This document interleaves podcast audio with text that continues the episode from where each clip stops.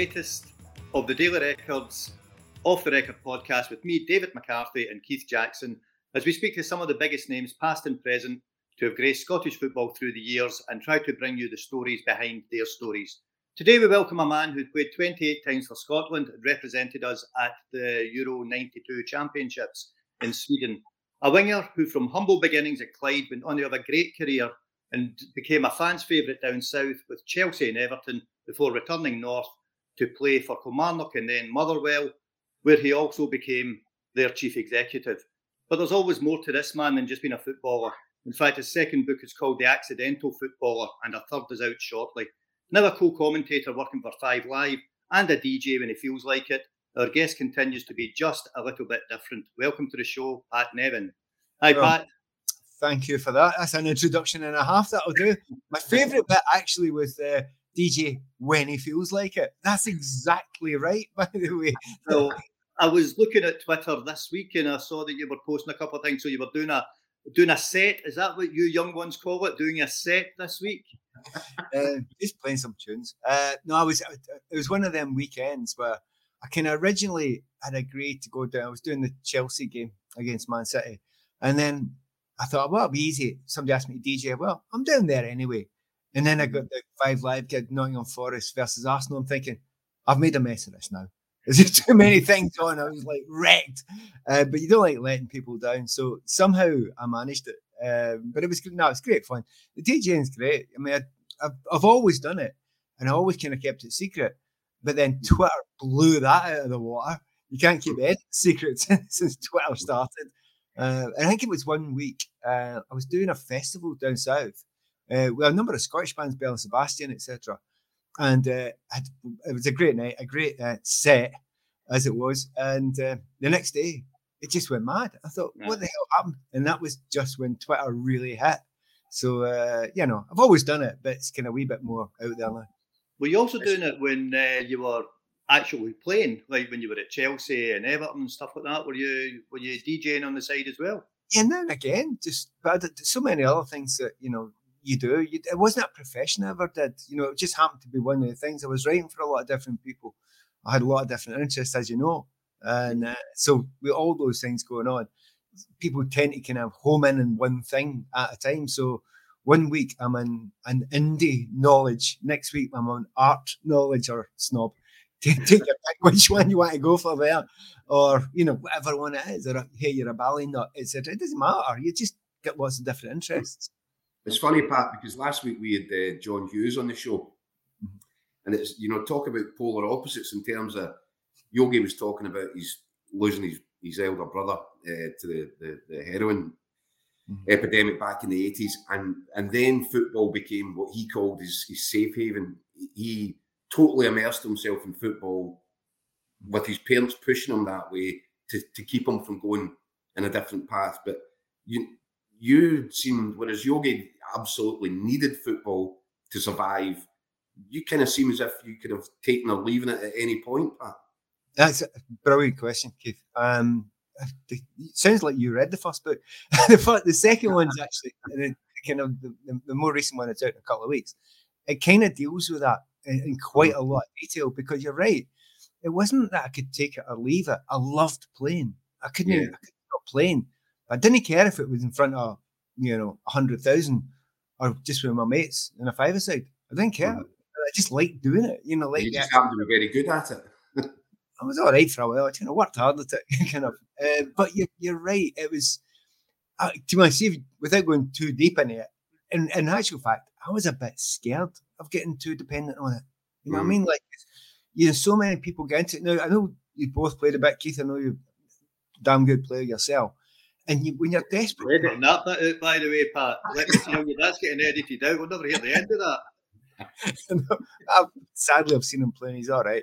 So, um, but the, the thing about it is like, you if you go really into it, um, a million things can stop it. You know, injury, bad luck, whatever. Some other guy happened to be better in your position at that time, mm-hmm. just when you need the break. And I never trusted it, you know. So I would mm. never trusted to be that into it in case you know it failed. So it's a, it's a brilliant question. I've wrestled with that question a lot when I was a kid and thought about it a lot afterwards as well. But in reality, I felt better being outside it, thinking, Mhm. wait a minute, I just want to go in and enjoy, not go in and feel panicked and pressured by football. Go in, enjoy it, have a bit of fun, go out and do my other things, and do that every game. And it kind of helped me. And I think, I think that helps creativity when you're kind of relaxed. I mean, Mhm. yourself, if you're writing a piece, see the ones that come when you don't even think about it. Mhm. Yeah. just out. See the ones that come when you're you're up against the wall and you're under pressure, and they're all right, they're great. But the really good stuff comes when you're not under pressure, you're enjoying it, it just flows. You're freewheeling. Yeah, yeah, absolutely. So, how did that then um, manifest itself in you when Celtic told you at 16 that you were too wee and like it wasn't going to happen at Celtic? So, you know, how did you react to that? How did the family react to that? Well, not only didn't think it was happening at Celtic, they said it wouldn't happen anywhere, mate. Which is in a but in a kind way, in a kind of you're a clever lad, go and try and do something else. Um, which I, was in my intention anyway. I had they offered me a contract when I was 16, I wouldn't have taken it because I wanted to do the degree, um, and I thought that was a more sensible path. Um, my dad had trained me every day, just about from my whole young life. You know, very stoical, but but we come from a Celtic family, you know, and we're all Celtic mad. But the weird thing, I was an S form for four years. I played for the boys' club for them all them years as well. I, I didn't actually think I'd, I'd be a Celtic player or a professional footballer. I know it's kind of the odd weird, like, I hate using that word dichotomy because I wish I could find a better word for it. But it is, it's two things that kind of, kind of different, but it's the same. And you're, you kind of, I loved playing, but never thought I would be a pro footballer. Mhm. Secretly, my dad did. It didn't tell me, but secretly he thought, and he must have been very disappointed at the time. But hey, wait a minute, we're for Easterhouse. We don't say things like that. It's kind of, kind of manly. Or have you been released? Aye, fair enough. Move on. Something Right. else. So it wasn't all the viol- 10,000 tiny violins in the background. It Mhm. was more a kind of, right, oh, okay, son, go and get your scarf and go and watch Celtic next week. That's, that was the attitude. And Is yet, there's, there's a strange thing that separates you right from the outset, then, Pat, because I know plenty of kids in that situation. Absolutely devastated. Devastated. If, if you know, that's the dream, that's the club they support, that's the only thing they want to do with their life, and it's taken away like that. That's devastating for most kids. So that means that right from the outset, you were in a different sort of a little world from from just about everybody else that you were surrounded by. Yeah, but I thought I was a sensible one. I thought they were all because I knew that the, the numbers were small. I mean, one in a hundred that tries, if that gets through. I mean, it may just be logical, you know. Mhm. probably won't get there. So I kind of got that. And you're right, I, I wasn't devastated. I had a couple of things in, you know, helping me a wee bit. I had older brothers and sisters who'd all gone on to higher education, who all had, my, mo- my two older brothers were maybe good enough to make it as well. You know, so and that's not just saying that. Everybody said, hey, my brother, honestly. But honestly, they were, Michael was a right good player. I remember I played one game at Celtic Park once uh, for a Glasgow select team. Uh, and it was, a, he was, you know, he was the best player in the park, you know, and he played against pros. And um, my older brother Tommy, he, he, he weirdly and quietly, he was very close to being signed by Clyde. And Mm. took them, and they took some other guy. I mean, my Tom brother Tommy was left half at the time, left midfield for those kids listening. Um, and um, but there was some other guy playing left midfield in front of him. And I mean, God knows whatever happened to Steve Archibald, but you know, they Mhm. chose that guy instead of. Ended up getting done by a guy who played for Barcelona in the end. It's just not fair. Absolutely. aye. Wouldn't have But known you, of course, um, you know, you finally signed for Clyde. You you went to Clyde. I think Craig Brown was the manager. Was that right? Um, Aye. what were your early memories of Shawfield and Craig then? Because you would have dealt with Craig obviously at international level as well, but in those days, Uh, yeah, no, well, the first time I met him was uh, we played. I was playing for boys club Gartcosh United, and we were just having a bounce game against we thought Clyde reserves. And me and my mate had a wee laugh and said, "Right, we'll have a bet who can score the best goal." Because I've done one at easy dribble goals, right? And uh, we're having a laugh as we walked off because I was a student by that time. I was first year degree, and uh, this guy came up to me and said, uh, "Do you want to sign for us?" I didn't know who he was. And I went, uh, "No, I'm not really into it. Um, I'm doing a degree." And then he said, Well, we can pay you 30 quid a week. We're part time. You can carry on your degree. 30 quid a week. Where's the pen? Use it. what a tart. You know, I'm yours for 30 quid. And the reason being, the absolute reason being, I, you know, I, I could buy loads of records and go to loads of gigs for 30 quid. And, uh, but I didn't have to give up the studying. Mm-hmm. But the thing about Craig is it got me right away because we know Craig's got a background in lecturing. So he'd been, so he knew that weirdos like me were around and kind of molded like, and he kind of wasn't kind of spooked by my kind of slightly odd attitude. Um, in fact, he, seemed to quite like it. Um, the, the one thing, how did I feel about it? I was fuming after about three weeks because I just wanted to play, but they stumped me on the bench. You know, I was like, geese again, just want to play, and I was human, and it felt like forever. When I look back, it was only a month or two, but I was mm. like, let me on the pitch, kind of thing. And it was our wee uh, physio. You you both will know me, uh, Winker Watson. He mm-hmm. was a it was a Scotland physio too, years later. And he was Craig would turn to you John and go, Is he ready yet? And we John would go, No. And I'm going, What? and they're just to be honest, by the time I was unleashed, I was like explode. You know, you couldn't hold me back. And uh, when they let me on, I, I didn't I didn't go to the team again and scored a whole bunch of goals early on, and that that was me. I was only doing it again for the love of it, and I absolutely was doing it for the love of it. But you lot kept on making making my name a little bit and writing about me, and I'm going, well, can we not keep this quiet? You know, and I did feel that way. I honestly felt that way. I'd rather keep it quiet, but there was it was completely. I mean, I, I won player of the uh, the league's player of the season that season, and I got a young player of the year thing, and then get dragged into the Scotland youth squad, and I'm thinking, this is getting a bit difficult. Let's keep this quiet. Mm-hmm. I, actually read I read a, a, piece that you had done in which uh, you said with that particular tournament, that Euro Under 18 tournament you went to, which uh, think you scored a goal in the final. I think you were named player of the tournament. Uh, and that became rather awkward because you had a girlfriend who you hadn't even told that you were going. exactly. Um, well, it sounded a good idea at the time, you know. We under 18 team going abroad, you know, nothing's going to happen. Bleeding well won it, and, you, and I'd, i particularly check check Young was writing stuff about, and some some great lads for the record as well. Or you know, it was it was Adams, Jack Adams. Jack Adams. Jack Adams, yeah. Jack was writing some amazing stuff back. Like, mm-hmm. and when I come back and get the paper out, going, explain. uh, well, you know, um, but it was it was kind of a kind of weird, kind of fun, joyous life because I was having a great time as a student as well. Great where, did tell, where, where, did you tell her you were going, Pat? No, I was going to play a wee bit of football somewhere, and uh, I was studying because I, I had degree um, exam the day after the final, so it didn't matter if I studied in the, the college library or studied in the hotel in Finland mm-hmm. before playing Marco van Basten, you know. Same thing. Um, uh, but, you know, I, I, I in, a, in, in, a serious way, I had a, I was very earnest then. You, you, you've known me for a, a while, you two, right? I was a wee bit too earnest, right? so, annoyingly so. And I kind of wanted to keep the two things apart, you know. I wanted to mm-hmm. like me for who I was, not what I did. Mm-hmm. And, you know, I think that's kind of held me in good stead over the years. Because if you're loved for what you do, it finishes one day. And, yeah. and I found that out years and years later after a whole career, um, PFA chairman down in England, you, you, name it. And then you look at the players three, four, five years after the career, and I, I tried to sort of studied for that in the early days.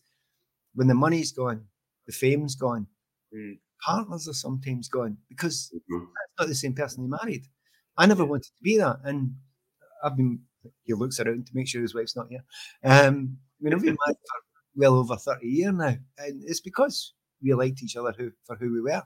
I think not because of what I did. I mean, this all, this all keeps coming back to the same thing. And it, it seems to me as if a determination not to be defined by football. Absolutely. That, that seems to be your overarching sort of a life message but but not in a way that I don't like football or mm-hmm. don't admire footballers. And that, that's again, that's a difficult bit of it.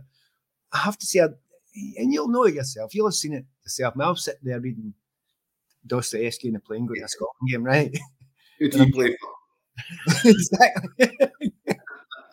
I should have said Camus and I could have whipped back. Um, but in reality, you know, I, and you think, oh, you think you're above us. And I always thought, no, we're not like that. It's, it's particularly Glasgow people, but, you know, you kind of working class Scots, we've always been autodidacts. We've always been people who bettered ourselves. Mm-hmm. And it's mm-hmm. not to be embarrassed about. Mm-hmm. Just to get really annoyed when people say, oh, you think you're a wee bit better. No, that's what we as a culture have always done. Scots are like that. Yeah. Trying to educate ourselves. And I thought it was a, an anti snobbery that did that. But it doesn't that I wanted to be defined by, I didn't want to be defined by football, but then I didn't really particularly want to be defined by anything else. Yeah. Just yeah. an all right bloke. That was it. So, so see when you, um, you know, you obviously were having the time of your life, you were playing football part time, you were studying, you were do, doing what you do. The dynamic must have changed slightly when Chelsea came in, spend £95,000 on you, take you down there into full time football, living in London. Um, you know, did, how different was that from the life that you were leading in Glasgow? I was skint in London. it was a nightmare. better off in Glasgow as a student, I promise you. Right. It was 180 quid a week at Chelsea. Um, you think about Chelsea, you know, now I'm player of the year, 180 quid a week. Yeah. And, and my, my rent was 100 quid.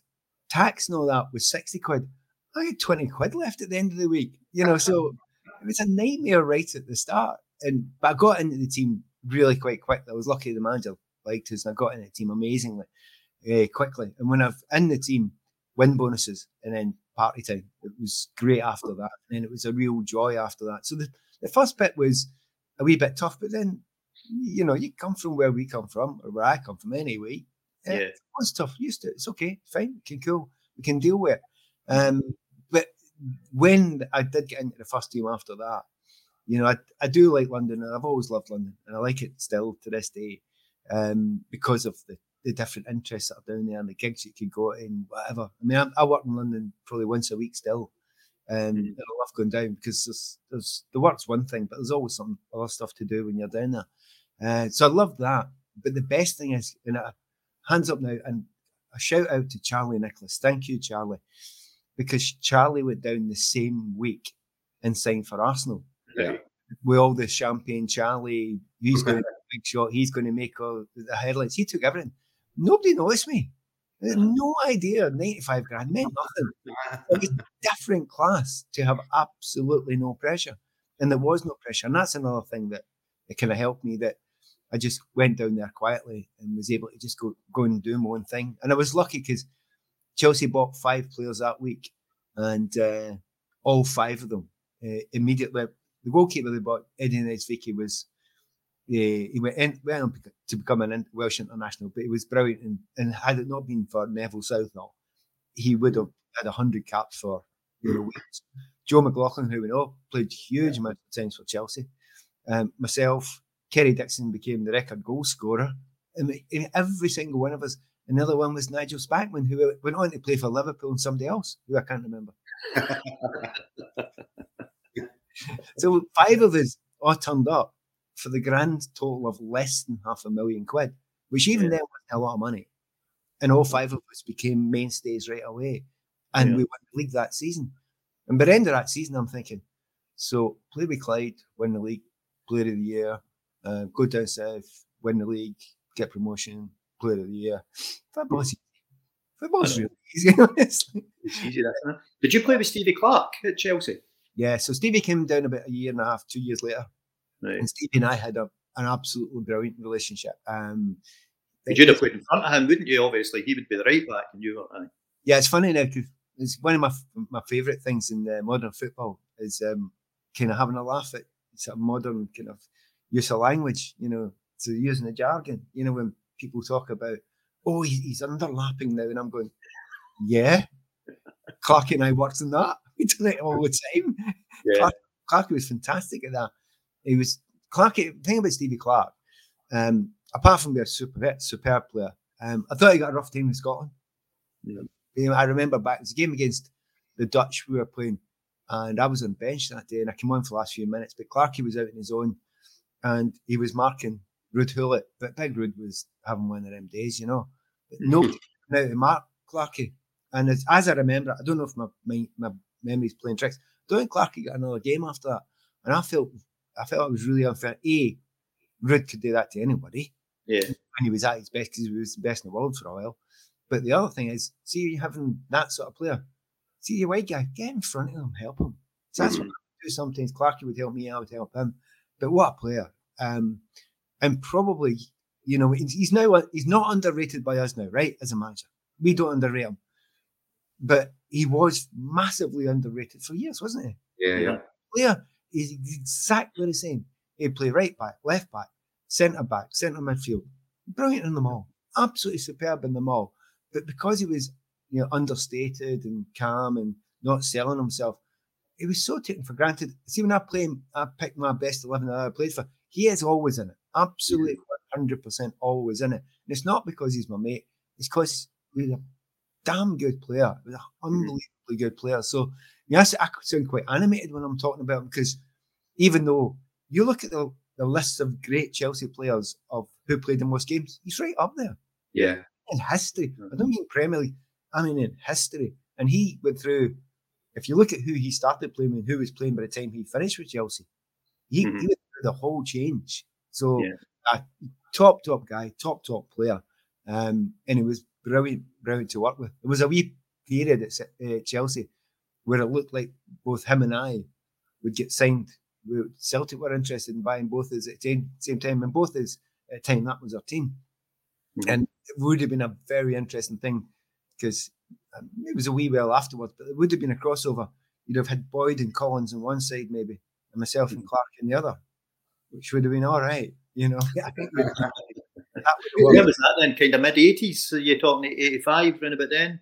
Yeah, that and a wee bit later. So it might be a bit of crossover with those two teams because the Hart was uh, Paul McStay in midfield, etc. Then later, JC, John Collins. So it was it, crossover periods where some of them would have wouldn't have met, but you know, it was, it was kind of there, kind of another life. It could have went a different direction, and it nearly did. I mean, uh, Celtic came in for me four times in my career. All the way through my career. And the other thing, just to tell you how to go back, stop talking about me, talk about Clarkey.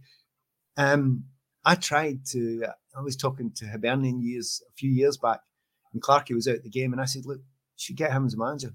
And I ordered yeah. a meeting for him, and then it just didn't. It didn't take him. So I thought you're mad. A couple of years later, Killie did. And that's that's what I was going to say. What you said about underselling himself.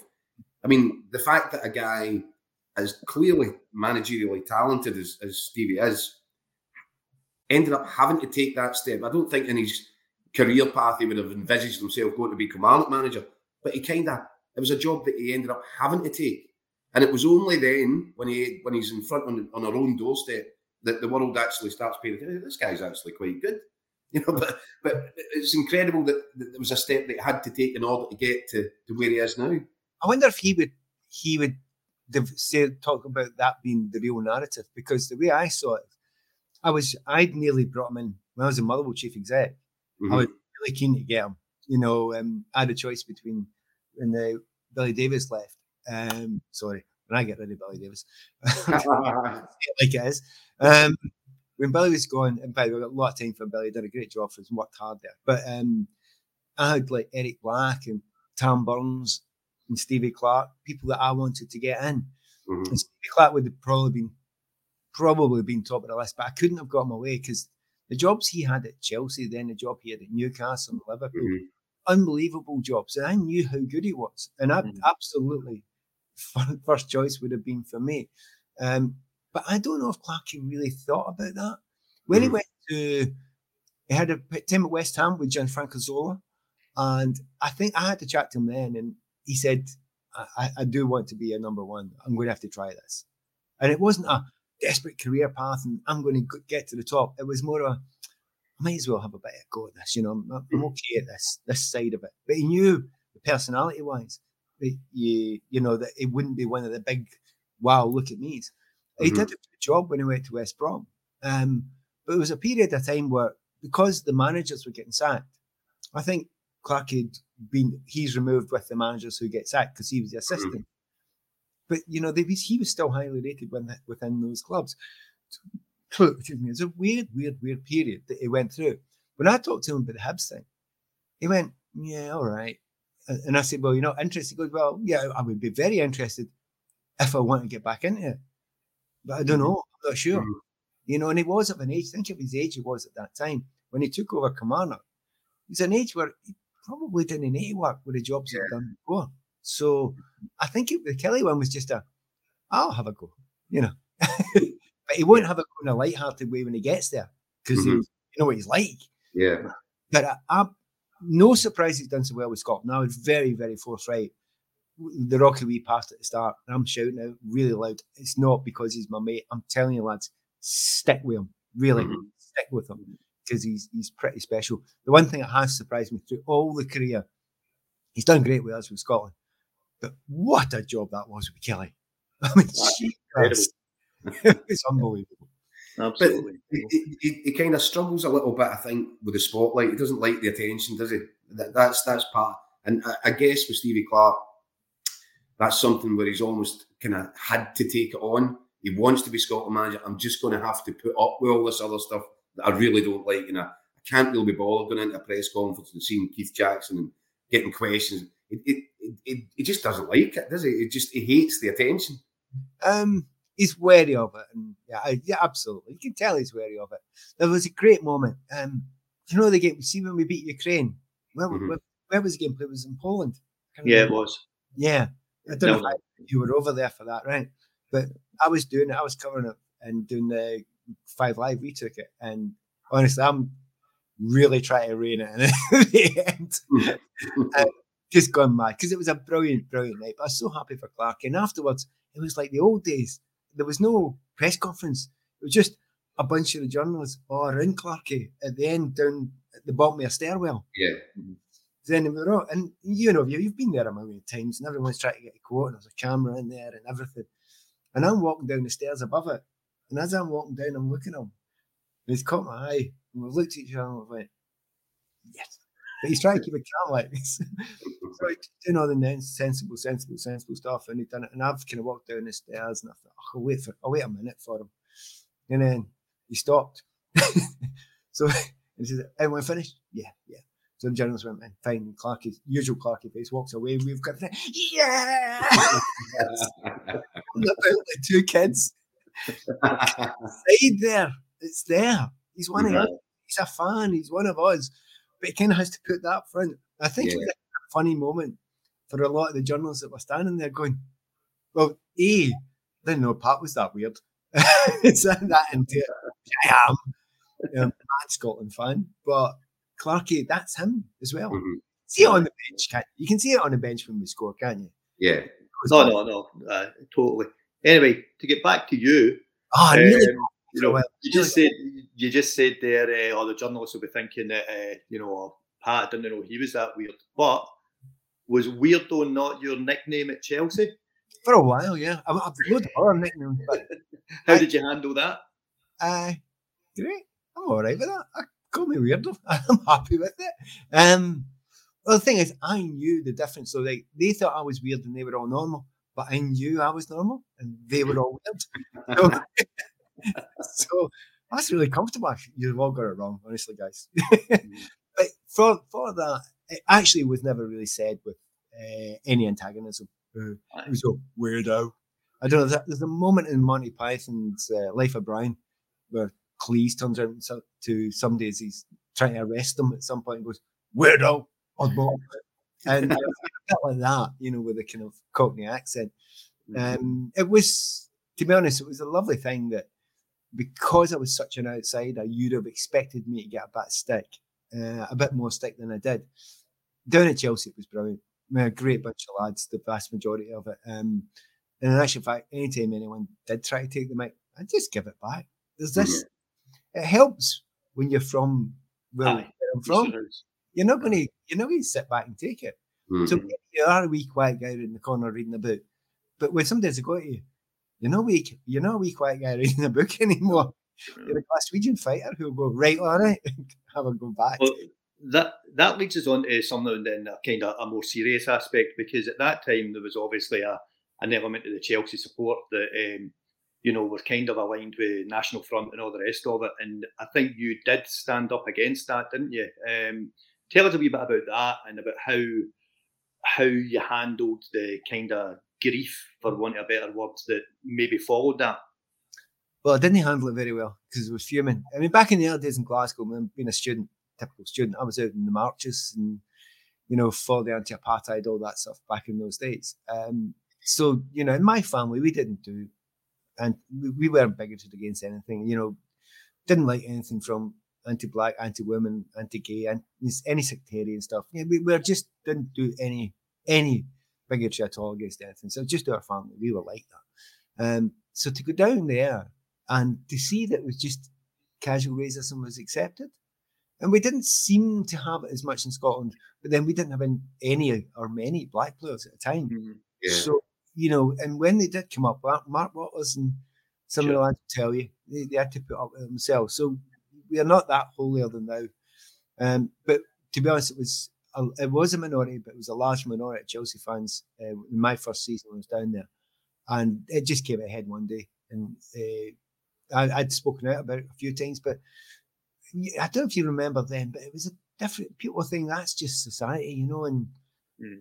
we just deal with it, you know. They're nutters, we don't like them, but move on. But I thought we should be a bit noisier and a bit louder. Um, so it was just after one game, and it's infamously Paul Canoville, our, our uh, black winger, the other side, the left side. I was playing the right. He was getting dogs abuse. I scored the winning goal against Palace, and then just refused to speak about the game or the goal or anything. Just said, right, disgusted with those fans, even my own ones, particularly mm-hmm. my own ones, because I I hear in monkey chants and uh, the, the, stuff that were given Paul Canoville. So I'm not, it's not acceptable. Um, and it's it's lovely though because there's a whole story about. I wrote about that in the, the last book, the accidental footballer. It explained the whole thing. Um, what I found upsetting was that people found it it was unusual, and I'm thinking, well, why is it unusual? Why shouldn't we speak up? If any youngster listening to this will think, what you mean? Nobody spoke up. Yeah, no, they didn't actually, um, and it was it was a very kind of weird thing to be a 19, 20 year old in a team shouting and bawling at this thing when everyone else around the clubs should have been doing, not just Chelsea, but all the clubs. Um, anyway, the, it started then. We started beginning then. Um, Gordon Taylor got in touch. He was PFA.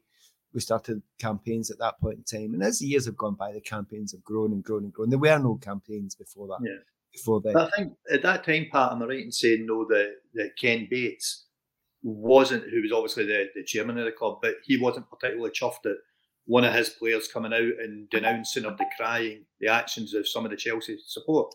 Yeah, and it's quite complicated because you're thinking, wow, Ken, because I'm meeting Ken this week, by the way. Wow. um, and a whole bunch of the other players that played that time. Um, but why was he confused about what I was doing? Well, B, he thought, well, nobody does that, like everybody else. Um, but I think A was, he was worried about me because right. these people were dangerous thugs. And mm-hmm. I used to, I just traveled by bus. You know, I traveled by tube. So I could walk into these people, and in the end, did. You know, so he thought there could be a danger to his asset. Sorry, player. Sorry, player. player. um, and you know, I got that as well. So there was there was a lot of things going playing into it. The thing going forward after that, I mean, I just ignored it, obviously, clearly. you know, so I got. Did you get did, did you get threats from the National Front? Yeah, yeah, I got threats, but I also got the other side. I have to be open here. I'm I'm I have nothing if I'm not straight and open with people. I also got a, an invitation to go and meet them and talk right. to them to try mm-hmm. and understand their position, which I did. I did go, and I had a meeting with the, a number of people from the National Front just to hear their point of view, you know, and talk to them, explain my point of view. Walk um, us through that then. I mean, where where did that happen? And were you on your own, or you know, did did Chelsea provide you with a minder or anything like that? Chelsea was doing it. No, can't do that. No, I just I met them at a cafe near Stamford Bridge down by the tube station, and uh, I thought, right, okay, I'll meet them, just talk to them. I'm doing it in daytime, it's a wee bit safer then. But they actually were perfectly reasonable. They, no, they weren't reasonable. They were perfectly nice about it, and chatted and talked and explained why. And we had two things we agreed on in the end, which was interesting We both liked ska and we both liked reggae. Other than that, we didn't agree on a thing. but what I did understand was I understood their argument a bit better, which, to be fair, I hadn't really heard before. And, you know, what I felt that made was my argument stronger after that because I knew where they were coming from. Mm-hmm. So when you argue from ignorance, it's not a good thing. So I try to, you know, be it left, right, be it, you know, whatever attitudes, I'll go and listen to people. You know, I don't, I'm not big on cancelling. I'm in fact, I'm quite the reverse. I hate this concept of cancelling. Yeah. So I'm about you can speak. We're, we're, an open society. I'll listen to you. I won't agree with you, but then I will debate with you. And if I've got a better debate, hopefully we'll win the day. Um, mm-hmm. that's so that's what I did with them. So they, they were in no way threatened when I went there. But then I knew that I was a player for their team and I was white. So I, I probably wasn't under any yeah. in, any danger. Um, but I was kind of happy to do that, you know, at the time. But Pat, Pat, here's a, a question because obviously you've gone down there with your ethics and your principles and the way you've been brought up by your family. When you went into that club, you must have been aware from minute one that there's a little bit of a toxic environment around here. And I'm a, I can only imagine that a guy of your principles would, would find that uncomfortable, really uncomfortable, right from the start. I mean, no, that, that's no before you go any further. That wasn't the case then. Absolutely not the case then. No. Apart from else, I knew sod all about English football, really, because I was only interested in Scottish football at the time. But it wasn't that big a deal then. That the, Chelsea were second division. They were yeah. lower division. They were nothing at that time. And remember, that was just grown at that time. But as soon as I was aware of it, that was me. I'm speaking out. Yeah. What was the good thing? And this is the change. This is the, the change. I was fuming about it, and I explained that to the club that it wasn't acceptable. It was, I, I don't know how long, and I, I'm guessing here. I would say six more months, and it's in the club program. We do not accept it here. The club are making statements about it. The union are making statements about it. We're getting behind the good fight. Um, and maybe it takes somebody from the outside to come in and say, right, do this. This is what we do. Mm-hmm. And then started doing it. Um, but that time, I my argument is, you know, has always been people blame the clubs. It's almost always not the clubs. Yeah. It's a group of people that are following the clubs that the clubs do not want. Then they, they haven't wanted them. Mm-hmm. Can you remember any club that said, "Are oh, we like all them fascists following us? Are we like all them hooligans following us?" They don't. They absolutely yeah. don't want it. The important thing, the imperative, is that the clubs are brave enough in time, hopefully very quickly, to stand up and say, "Not in our name." And mm-hmm. when any clubs like that, I'm fine with it. I'm mm-hmm. absolutely mm-hmm. fine with that. So I don't have any dislike or hatred. And if you look at Chelsea, I mean, I'm sure there's still a number of right wing people that follow, follow Chelsea and have views that I would just absolutely completely despise. But just go and look at the programs that they run, the anti-Semitism programs that they run, the anti-racism stuff. The you know they, they, they they're, they're like all the other top clubs. They mm-hmm. and try and do the right things. Um, there was a recent a while back there was something hit. There was uh, somebody shouted something really vile that one of the players taking a, a, a corner kick down at the uh, Matthew Harding end. Something two or three Um, they went. I, I phoned them. I'd heard about it. They immediately were gangbusters on trying to find out who this person was to ban them for life. Mm-hmm. What people think, oh, they're kind of tacitly agreeing with. It. No, they aren't. Yeah, they no, they, they, made, they made a really big deal, wasn't it, in Paris in the underground when um, a group of Chelsea fans were abusing a, a black guy there. And I, I, remember the club went out of their way to bring the guy to London to give him the VIP, and I, I think that's all about sending out a message, isn't it? Really, to, partially a message. It's also the message is clubs like Chelsea, this is what we need to know, and it's a wee bit can be a bit annoying as well. They don't want that sort of message when in actual fact, what's the market those teams are looking at just now? Mm. It's India, it's China, it's Nigeria, it's the States, it's all over the world. That's their market they're looking at now, right? If you start getting the business side in there. They don't want their club to be associated with that. Yeah. That's unbelievably unthinkable. And I get it now and again. Twitter go, how can you follow a club that XXX? I'm thinking, well, they're not like that the club. You've got a couple of nut, a bunch of nutters that will try and attach themselves to it. But as long as the clubs themselves are brave enough, strong enough to say, no, that's not us, not in our name, then it's absolutely fine. You can have fifty percent of your people following you being people who I would dis- disavow. But if the club is saying the right things, then it's okay because we're trying to get rid of it. It's soul destroying then when you look at what happened with Vinicius Junior just a couple of nights ago.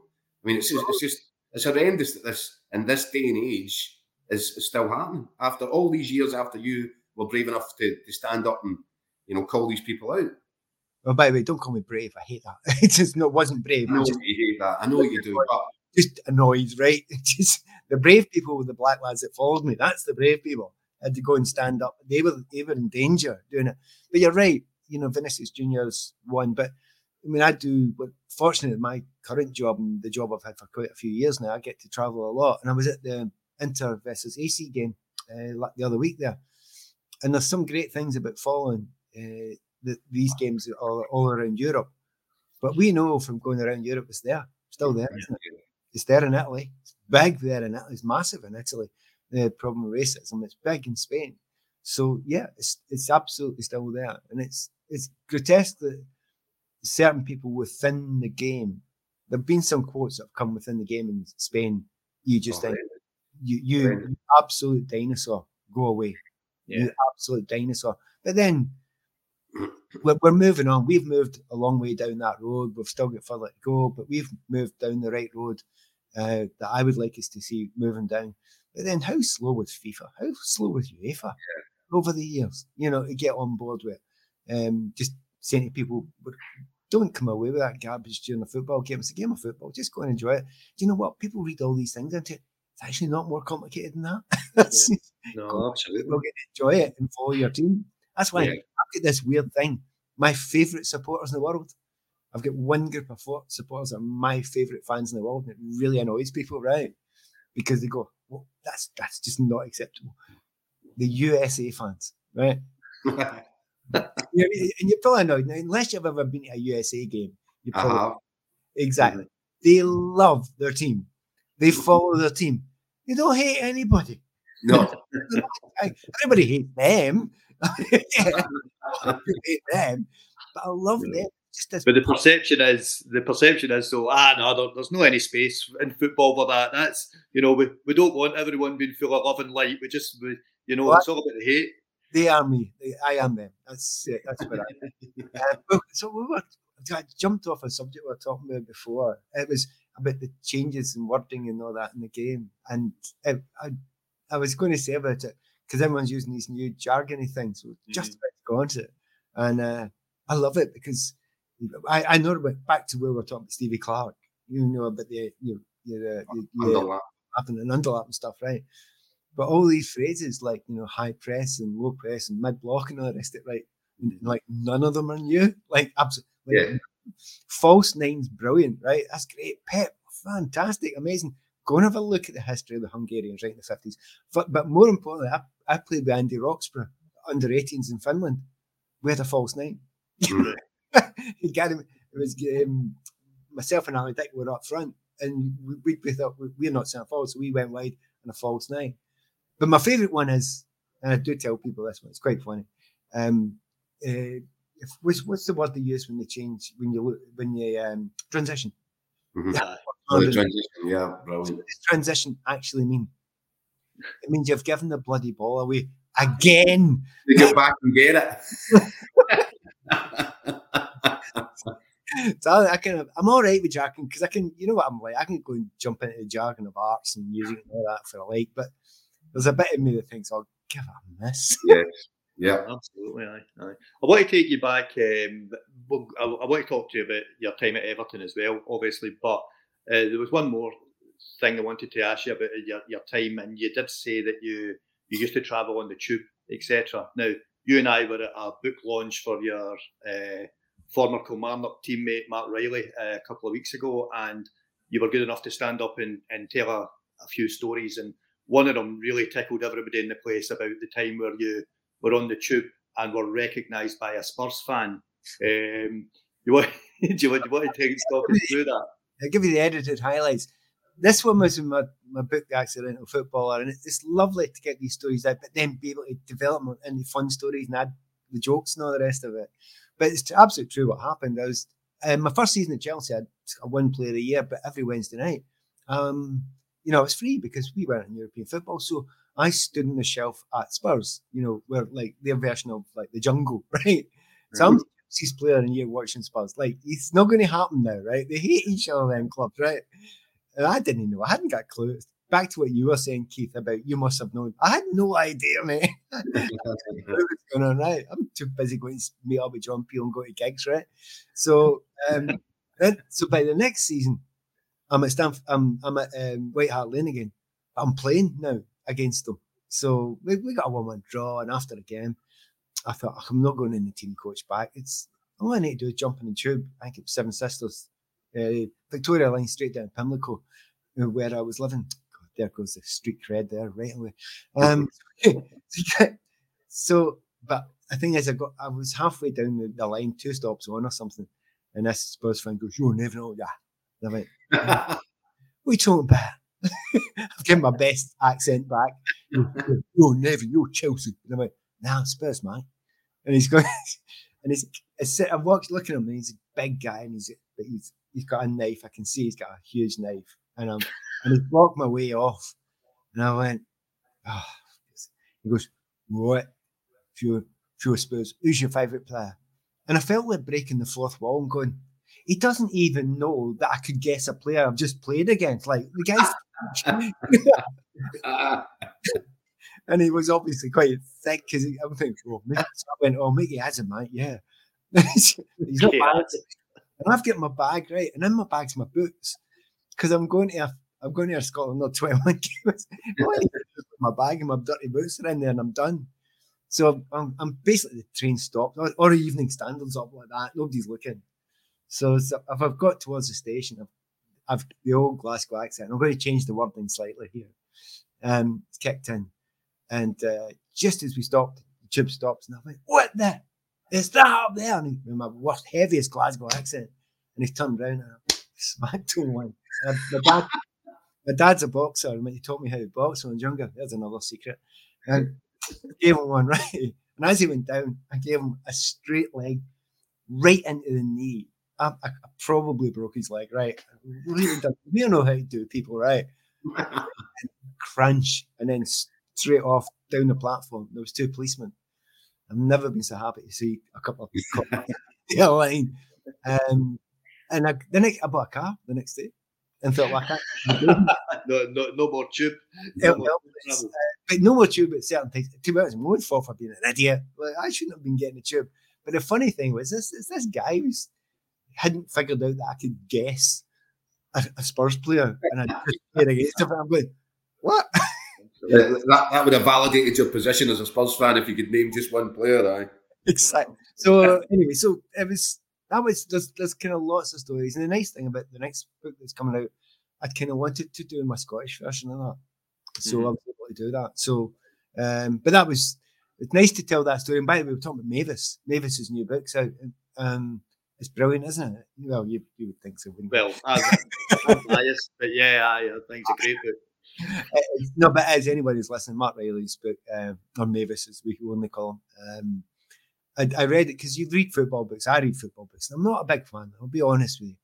I write in the genre, but I'm not a fan of the genre. Uh, but this is brilliant. It's an absolute mm. crack, and it's not just for Killie fans. It's um, you know the reverse threat that he's involved in as well. Uh, what a job that, that guy's done. What a piece of work no, he absolutely. is. It's absolutely. a lovely story. I know, absolutely. So let, us move this on. Um, you were at Chelsea, um, you left Chelsea, you had the choice to go to either PSG or Everton. So Paris or Liverpool, you chose Liverpool. what was the thought process behind that? And the, PSG are not the entity they are now. The, that's one thing, but um, my wife Annabelle, she said she said to me later when I we'd agreed to go go to PSG um, when I was leaving, and then Everton came in at the last minute, and she said to me, "Why are you really going to PSG? Is it because of the football? Is it because you want to hang about in the left bank and learn French?" And I went, "Yeah, yeah. the latter." she goes, "Well, you're." It only lasts a certain amount of time, and Everton at the time, they were big league. People forget about it now, but moving yeah. from Chelsea back then, was a mega step up because yeah. Everton and Liverpool were the big guns at that point in time, and Everton were going to spend big. So it was, and I looked at the team, and I played against them often enough. They'd win the league. It was my second season, the third season down the south. They were a top team. Um, so it was a, and I met. I thought I'll go and meet up with their manager. I, honestly, their manager, I'd met him for. I, would see less than a minute. I thought, yep, I'll see. In fact, in fact, that's that's not true. What happened, and this is this is true. I agreed to sign for PSG, and we went to some real rough place in Corfu, Annabelle and I. I was sitting on the beach, and the guys run down from this taverna where we're staying in, yeah, different times. And he goes, Mr. Nevin, Mr. Pad, Mr. Pad, there's a phone call for you. And I, was oh, I had to run up this big long place called Vatos. I mean, oh, we're all the kind of scruffy Aussies held, hung out, you know, with their backpacks and their VW vans. and so I had to run up this track and got to the phone. It was my flatmate Peter. And after he shut up about Celtic, which he always does, um, he said, um, It's Everton trying to get hold of you, Pat. They said um, they want to sign you. And I went, Tell them I'll sign. I'll be back in a couple of weeks. Cheers. He went, All right. And that was it. that, that, was the whole discussion. The Everton manager phoned up Peter, and Peter went, Ah, he'll sign. The Everton manager goes, But we've not done any good negotiations. Goes, no, Pat's not like that. It's okay, he'll sign. Don't worry about it. And he's got something wrong. Like, he's going, What's going on here? But Peter, he, he kind of knew what I was like. Um, I anyway, I went down and Annabelle said, "Yeah, why were you going to sign for PSG?" And I said, "Yeah, right enough. It was just to flounce about with a berry." so, so, so, I better go and do the right thing. So that's why I chose uh, Ever. And to be honest, it was it was interesting because they're a great team. Our first game we won four 0 uh, We just bought Tony Cottee for a record fee in, in Britain for a British club. Um, Stuart McCall signed the same day. Mm-hmm. Uh, guy Neil McDonald. Um, we had some team. Um, yeah. First game was just unbelievable. We beat Newcastle four, going on nine nil, and I just thought, oh God, this is it. Yeah. Like I've I've never really worked to be successful in a career. I've just worked to enjoy it.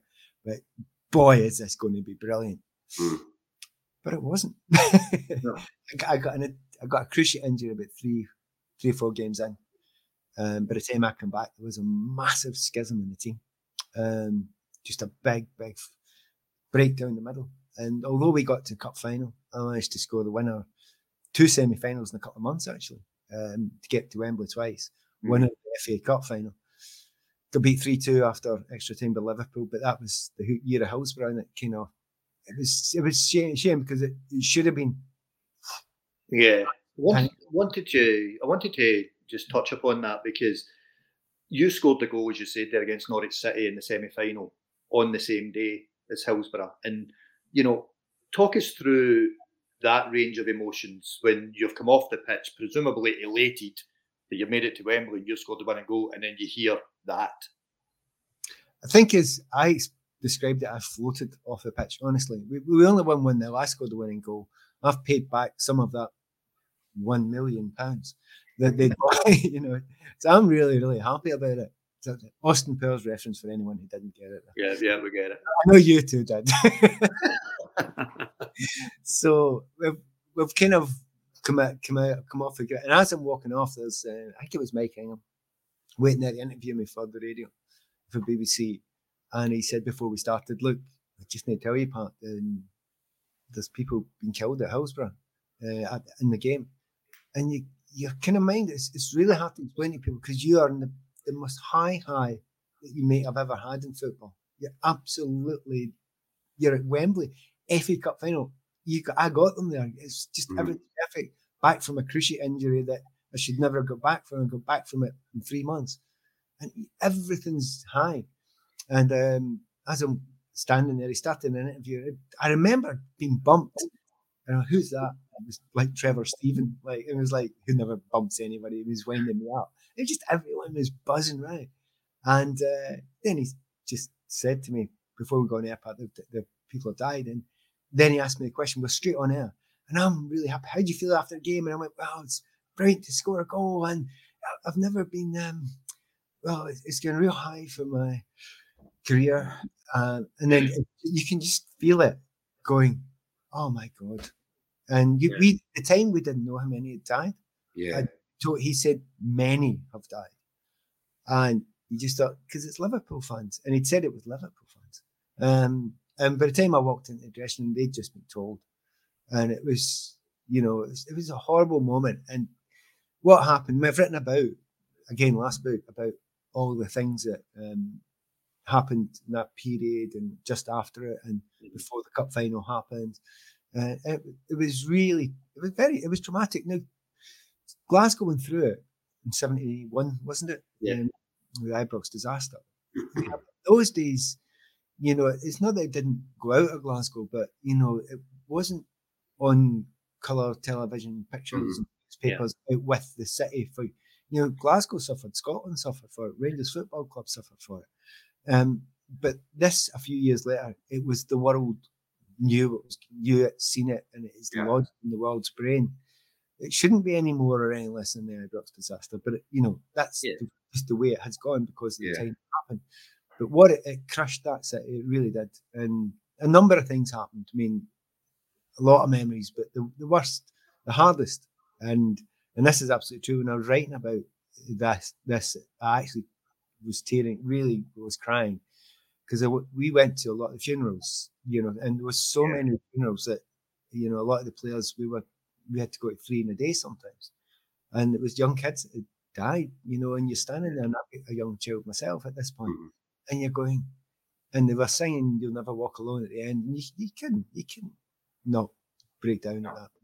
Yeah. Um, and it was the big thing was the dignity of the Scousers was beyond belief, and mm-hmm. they do get a lot of stuff thrown at them. And, you know, it's no city's perfect, but the dignified way that they behaved at that point in time was absolutely, I was completely and utterly amazed by them, amazed by them.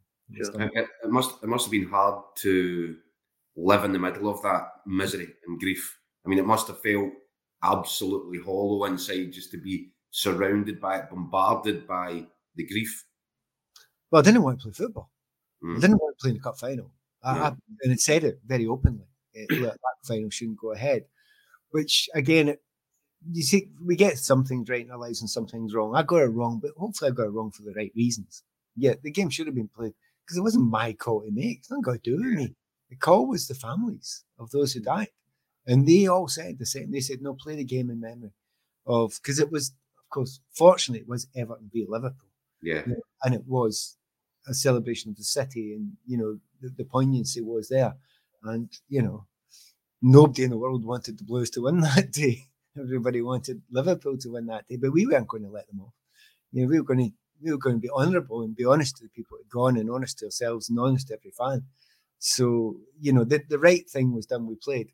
Um, there's a picture which I almost used in the book, in my last book, but I didn't. And it's of me after I played a little kind of I like to think it Iniesta ball through to one of our players who clipped across to Stuart McCall. I think it was his first or his second. Stuart McCall scored um, to get us into injury time. And our fans came on the pitch, and there's a picture of me. Honestly, you think I'm, I'm close to thumping this guy. Mm-hmm. Why are you on the pitch? Mm-hmm. Those people have just been crushed to death in the semi final because there are wires up there. We've taken the wires down, and you've run on the pitch. I couldn't I couldn't get the logic of what an idiot or what mm-hmm. idiot They were just getting carried away. But you know, Ernest me was human at that point. But that was the, the, the, only point in time in that game where I was like furious. The rest of the time, just no, no, okay, get down, play a game, do the right thing. But up until just a week or so before the, the final, I didn't think it should be played. I didn't particularly want to play. Um, and was never... that a feeling that was replicated among your teammates, Pat, and from what you could gather, oh, the Liverpool players as well, or, or well... you, you, know, footballers they, they don't talk. you don't talk about feelings and things like that. They were there was an uncertainty.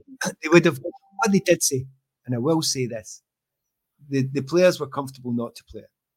There wouldn't have been a oh, no, we have to play this final. There's no, a medal at stake. exactly. Um, and, and I so they wouldn't. There wasn't a. Oh, I hope the hope the finals not cancelled. It wasn't that. It was a. Mm. Yeah, we'll do. We'll, we'll accept what the, the, decisions are. It's not. A, in the end, I felt I. Sh- initially, I thought I had to ask when I was asked the question by journalists, etc. Uh, and I gave my honest answer. But my honest answer was the wrong answer. The right mm. answer was listen to the families, and they made the decision. And there was a medal, which for me was the runners up, and I got it and I put it in a bin straight after the game. to which, yeah, are you joking? Or, no, you know, no, I didn't win a runners up medal. Um, not interested. It means nothing. So Mm. what I did was I put it in a bin. Somebody spotted it and sent it back to me. The yeah, good- right. The good old days. eh? Um, I'm kind of happy they did. I don't know where, but if I really rustled about, I could probably find it somewhere. Yeah, Yeah. but yeah, I- it's kind of it's not of, of something anything of great importance to me. Mhm. You go to win, you know, a medal. It's silver's nice, but it's the gold you want. Right, absolutely. So you, um, you know, you you left Everton. Um, I know that you spoke very fondly of Colin Harvey, who was your manager. Then that changed, and Howard Kendall came in. Um, don't think that went particularly well, and it was time to leave. And yeah, actually, I think people forget that you spent probably about five years at Tranmere Rovers. Is that right? It was. I Mhm. played more times for Scotland while I was at Tranmere Rovers than I did with all my other clubs put together. Hmm. And like Bizarre. it's like it's it's completely biz- it's it is and it isn't It- because I probably played some of my best football. It's probably Yeah. at the best part of my career when I was playing with Tranmere. Now there had been other teams, and I could have signed. I could have went back to the Premier League. There had been opportunities to do that, but in actual fact, I was just really happy. You know, Tranmere were some team. We had, I mean, our forward line. You know, John Aldridge. What what a what a goal scorer! Probably the best goal scorer I ever played with. You know, any level. Yeah. Um, and you've you've got up front. We brought Tommy Coyne. Tommy Coyne. We all do. There's a guy called Johnny Morrissey one wing, me in the other wing, just creating all sorts of chances. And we were mm, fabulous. It was almost every, player. Our left back, uh, two left backs went to the Premier League, sold to the Premier League. One right, one right back, Tony Thomas, went to Everton, then Spurs, eventually Motherwell, but he was gone by then. Um, a centre back went to Middlesbrough, who were Premier League. A centre midfield went to Man City. Uh, and all the way through the team, every player eventually just went Premier League, Premier League, Premier League. It was some team when we went there. And for three years in a row, we missed out in Premier League promotion by a whisker through the. We were in the playoffs, obviously. Mhm. Uh, but for a tiny wee club like Tranmere, it was honestly, it was an absolute joy there with this manager who was nuts. Um, and again, I've got this next book coming out in a, week or so, and it's the, the book starts where the other one finished, and this one basically because I did what I, what I didn't want to do was you know, the first bit was just spend loads of time with Chelsea Everton and give nothing to Tranmere, Motherwell, and Kilmarnock. You know, Yeah. no, I'm not going to do that. I'm going to diss the fans of those clubs. I'm going to do it right. I'm going to give you the same amount of time, the same amount of consideration because it meant as much to me. So the Tranmere time was honestly, it was utterly, utterly brilliant for that period of time. And the manager was nuts. And it- that, that really helps. Who was the manager? manager at that time? a guy called Johnny King. And Johnny King, I could I could tell you stories for a fortnight about the madness. And the and I've still no he's no longer with us. But to this day, I, I can't tell you if he meant it or not. I have no idea if he meant to say the things he said. And I, I won't give too many away, but you know, because I've, I've written about him for this next book and I'd like to sell a couple of copies. But Selfish. but it was one, but he's one of these guys that he, he always everything was in metaphors, right? And I've read a wee bit in my time, so I, I can hopefully follow metaphors. No, we're all over the place. To start, one of his favourite ones was, "Right, lads, we're on a journey to the moon." What? it's going to be difficult getting there, and we're doing it. And he, used JFK lines like, "We're doing it because it's the hard thing to do." But on the way, there'll be, there'll be trouble. There could be rocks on this ocean, and not going to. They- They've got these big long things, and, be, and everyone else is kind of looking down, going, "What's going on?" There's one particularly crack, cracking one, which I, I won't tell you the full thing, but TC Tam Coyne had just signed for us, and I'd give Ta- I'd gave Tam a warning before. I said, "Tam, see, see what anything he says during this this uh, speech before again the team talk, blanket right." no, just blanket, right? Whatever. You know, Tommy, you probably know Tommy. He's kind of strong-willed guy. Anyway, he starts. It's a minute and eight times going. What's he doing? Is he all right? Um, so the lovely stories, but this guy had this brilliant thing. This Johnny King, he could pick a player Mhm. hell of a good talent that, and he just and he was a massive, always four two four, go and attack. You know, being brought up with this Celtic thing was as a kid of score an early goal and press on regardless kind of thing. You know, just go for it, keep on attacking. And I was finally back working with somebody who who felt the way I felt. And honestly, the, the team, the players, the football, the fans around there, uh, it was, it was different class. And of course, it was so far under the radar, but not that far under the radar that Bryn, uh, Craig Brown and Andy Roxburgh, Brown and Roxy, sorry, you can't help it, can you? Um, but you, you kind of, you, you just, you, the joy of it was so good. And there were opportunities, you know, to move Mhm. from there back again to top level. And I just thought, nah, I'm really happy. I'm the, It, it actually sound, actually sounds, Pat, as if you've rediscovered at the tail end of your career what you had right at the beginning when you were just playing for, for the fun of it. The money wasn't important. The you know playing in, in front of the you know match of the day cameras not important. You were Yeah. just enjoying playing football. Yeah, and it, it kind of none of that stuff was particularly important anyway. But by the end of it, bits of the joy of it can get knocked out of you. It happens in every job. Every, every anyone who's listening, you you'll get this. You know, you start out being a teacher and you love it. You know, that's probably what I'd have been had I not played football. And then things get in the way. You know, you know, middle management. You know, hassles you get. You know, all sorts of problems. Um, and be it writing, be it football, be it anything, you know, after a while the, the problems can come in and getting old has its own problems as well. Um, but there was this, there were periods, and that's why this next book's called Football and How to Survive It, because I wanted to come out at the end, not better. Mhm. How many players, and I'm, I'm looking at you two as I'm saying this, how many players do you know finished and you you look at them going, oh, there's bitterness there. There's a Yeah. lot of bitterness and anger. I Yeah. never wanted to have a smidgen of that. Sure. I didn't. I wanted to come out thinking, God, that was a great 19, 20 years. That was brilliant. Right. And But here's the thing: you, you didn't crave what other guys crave from football. You, Yeah, you yeah. the, the- some of the guys that I've seen that are better is guys that you know they were cock of the walk one minute they were the you know the most famous they, they didn't never need to queue or put their name down for a wrestling they just walk in the doors are open they get everything they love the fame they love that everybody knows them when they're walking down the street and then the career goes and all of a sudden they're just an ordinary guy and that's what they struggle with but if you never had that aim in the first place then you're not going to have a problem surviving football. You've you've nailed it. I wish I would know, written that book. That's it. to, to, to, I understood that. The weird thing is, I was kind of much more mature when I was younger. I've, I kind of lived my life backwards. I kind of knew that when I was 16 or 17.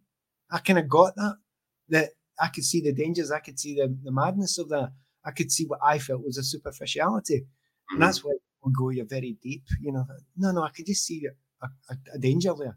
And I'm not going to go mm-hmm. for that, you know. And, you know, it's, yeah, I'm sure if I talked to a psychologist, he'd give us a whole bunch of other reasons why we would all be crap. But um, I, that's, I, I got that. But I, it's, it's easy to say. It's kind of hard to do.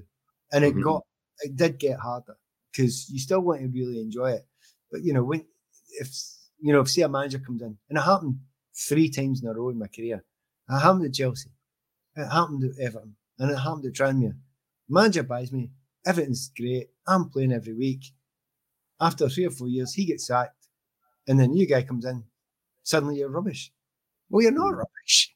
Just the same player you were last week. But that's the problem, isn't it? That's the Yeah. And you try at that point. See, try not to be um, have any bitterness at that point.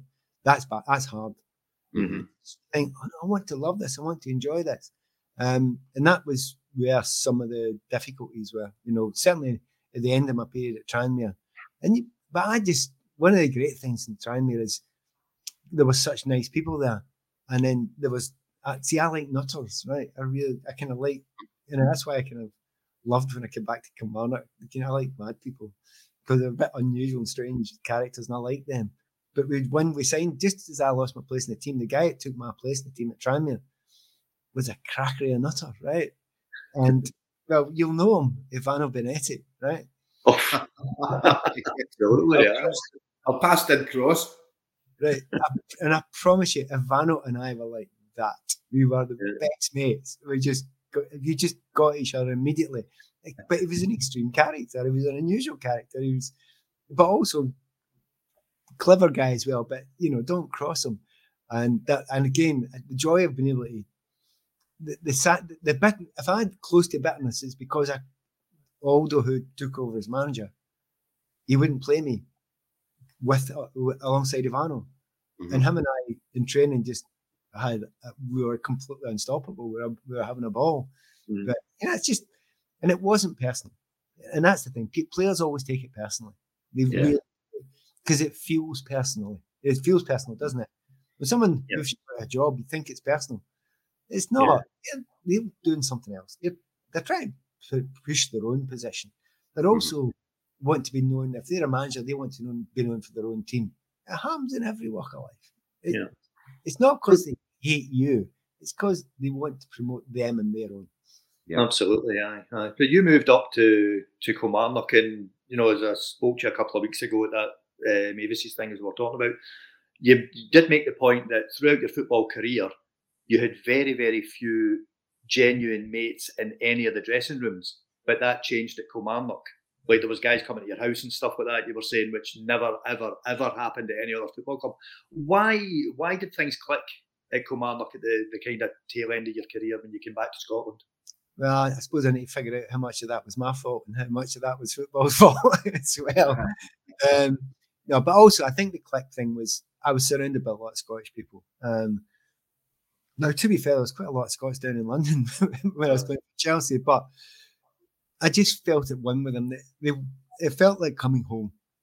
And because it felt like coming home, a, a real comfort with the people that were there. And it was just a good bunch of people. You can't know Mark Mavis Reilly and not like him, you know. And, and as a player, you know, I've, I've, I've seen one of the classically underrated players who done a job for everyone, never ever tired, always did the right thing. And an absolute pleasure to play alongside. But there was, you know, I talk, I talk, I like mad people. Well, Dylan Kerr played for us. I mean, really? don't have to look too far. And Dylan's like still one of my best mates. Gary Holt was there as well. I got on brilliantly with Gary Holt. And it is a thing about football. From the outside, nobody really knows who the, all the mates are. But we were kind of a real bunch together that you would hang out, and they they come came all the way to the borders here, which is you can get here in a couple of days, you know. and it stayed, and, and, they bring the partners and things like that. I mean, Annabelle and I loved having people to stay, but that had never really happened that much. Now and again, so though I had acquaintance and acquaintances and friends at other places, really good mates, you know the difference.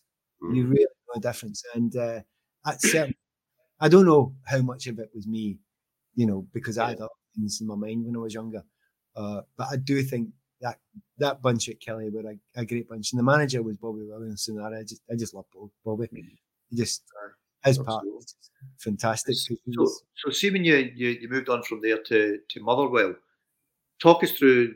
We're coming to the end of the conversation anyway, as we're coming to the end of your your kind of playing career. But talk us through your process or thought process when you were offered the the chief executive's job at Motherwell, and then obviously, you know what happened to that club at the time. That must have profoundly affected, you know, everybody at the club. People lost their jobs, their livelihoods, the whole thing.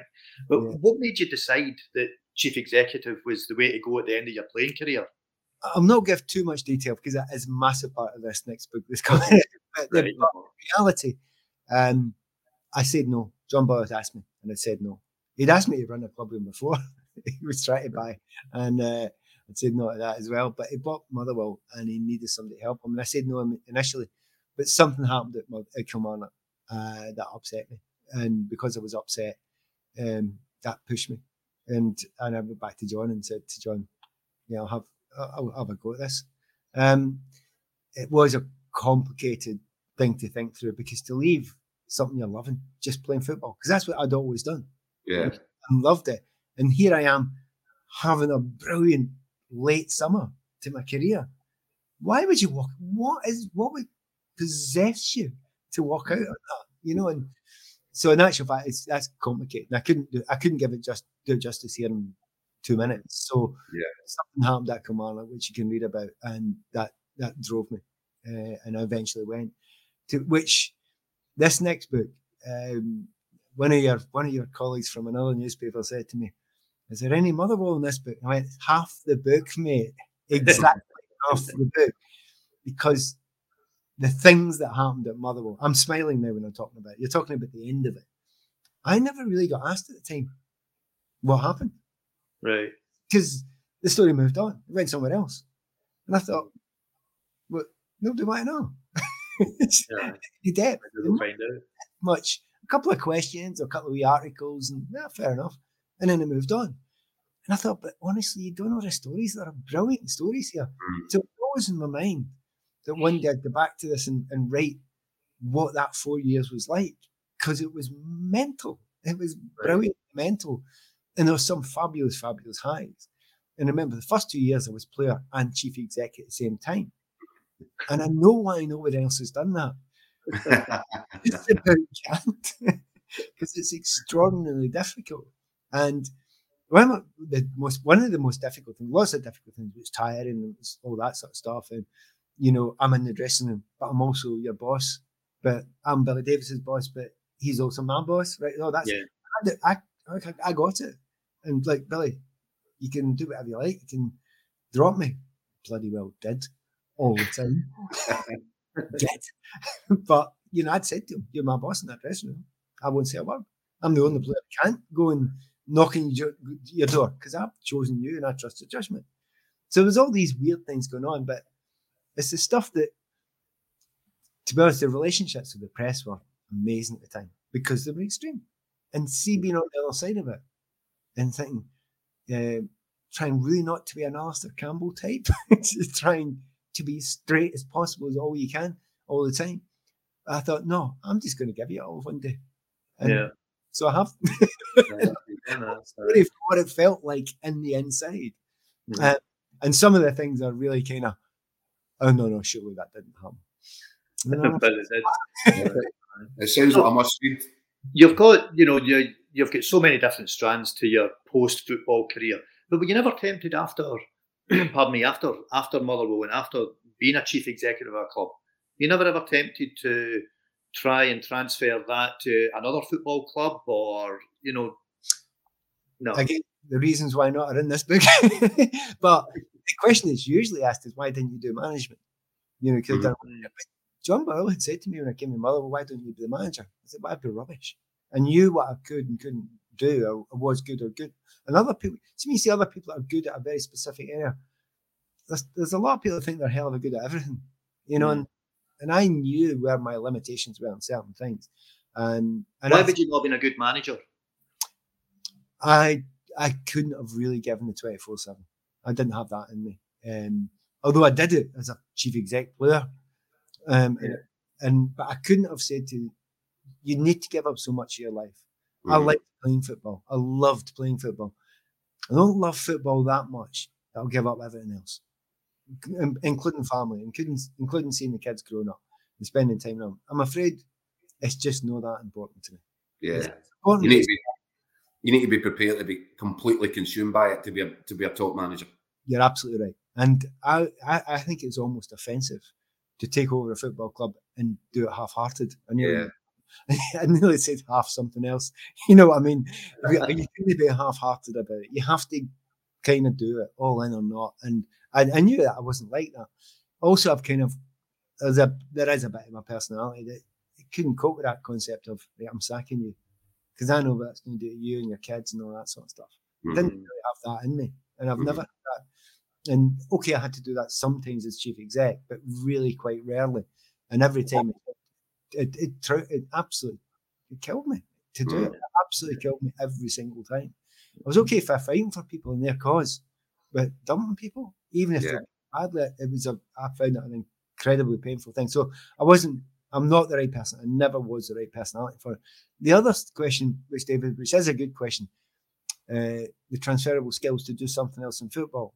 Um, now, I had been a chief exec. I had been the chairman of something much bigger in the union in England. Um, so I had all the skills to do that job at other clubs. Um, And there were one or two approaches over the years, but I didn't want it. I just didn't want it. And to be fair, guys, and anyone listening, um, see the job I did fall in after that wasn't it bad. No bad, is it? Talking rubbish about football. I'm around the world. Kept a roof over our heads for long enough, Pat. Yeah, exactly. And to be fair, see, after playing football, which is the best job, and it is the best gig there is, right? After playing that, this one. And people say, why didn't you do that? Well, you would do that if you wanted to get the greasy pole, make loads and loads of money, you know, get power. And I'm going, yeah, like yeah. they have any interest in me whatsoever. Not at all. You just got to go and enjoy life. So I was very fortunate. No complaints at all because I fell into.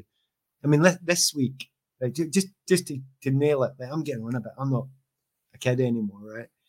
But this week, so the other week I was I was at Milan versus Inter, mm-hmm. covering that, and up over to the to Amsterdam to see the to the Rijksmuseum to see the Vermeer exhibition on the way. and I'm doing Chelsea this weekend. I was DJing Chelsea, Man City. Then it was Forest. The week before that, it was Man United. There was. I'm thinking, come on, it's all right. And this is like, I've done it for years and years, and it's a, and I'm, I'm, i take it seriously, and I do study it massively. And it's, and the nice thing is, I've kind of done it again. To get back to your point, Keith, which I think was a great one, tiny bit under the radar never right at the front, never right in your face all the time. You know, maybe most so. There's a wee period when I was doing BBC Scotland TV, mm-hmm. a short period doing that where I was kind of in people's faces, maybe a bit more a bit too much for my comfort because I was getting recognised a wee bit too much in Scotland. But even then, I was had an Irish program that I was doing, and I, I was working for an Irish company. I was working down south for Chelsea. I was uh, for their TV station. I was working for Radio 5 Live. I've got a face for radio, which is great. And I was writing various things as well. And that's the thing I tried to pull off over the years. Don't be too in people's faces, they'll get fed up with you. And I'll get fed up with me. So mm. it's nice. I've got to this stage now where I've been done it for a lot of years. And people say, Would you like to be a chief executive of another club? Why? No. Just be chief executive of Pat Nevin Enterprises. That's good enough, isn't it? No, it's Annabelle Nevin. I'm afraid I'm a complete Don't make that mistake. on that cheery note, on that cheery note, I think we'll leave you with a smile on your face. You've left us with a smile on our face, Pat. It's been a brilliant hour and 20 minutes. So thanks for that, thank, Pat. Thank you very much for your time. And uh, hopefully we will cross paths soon. Thank you for that. I look forward to it. Cheers, Thanks mate. Cheers, mate.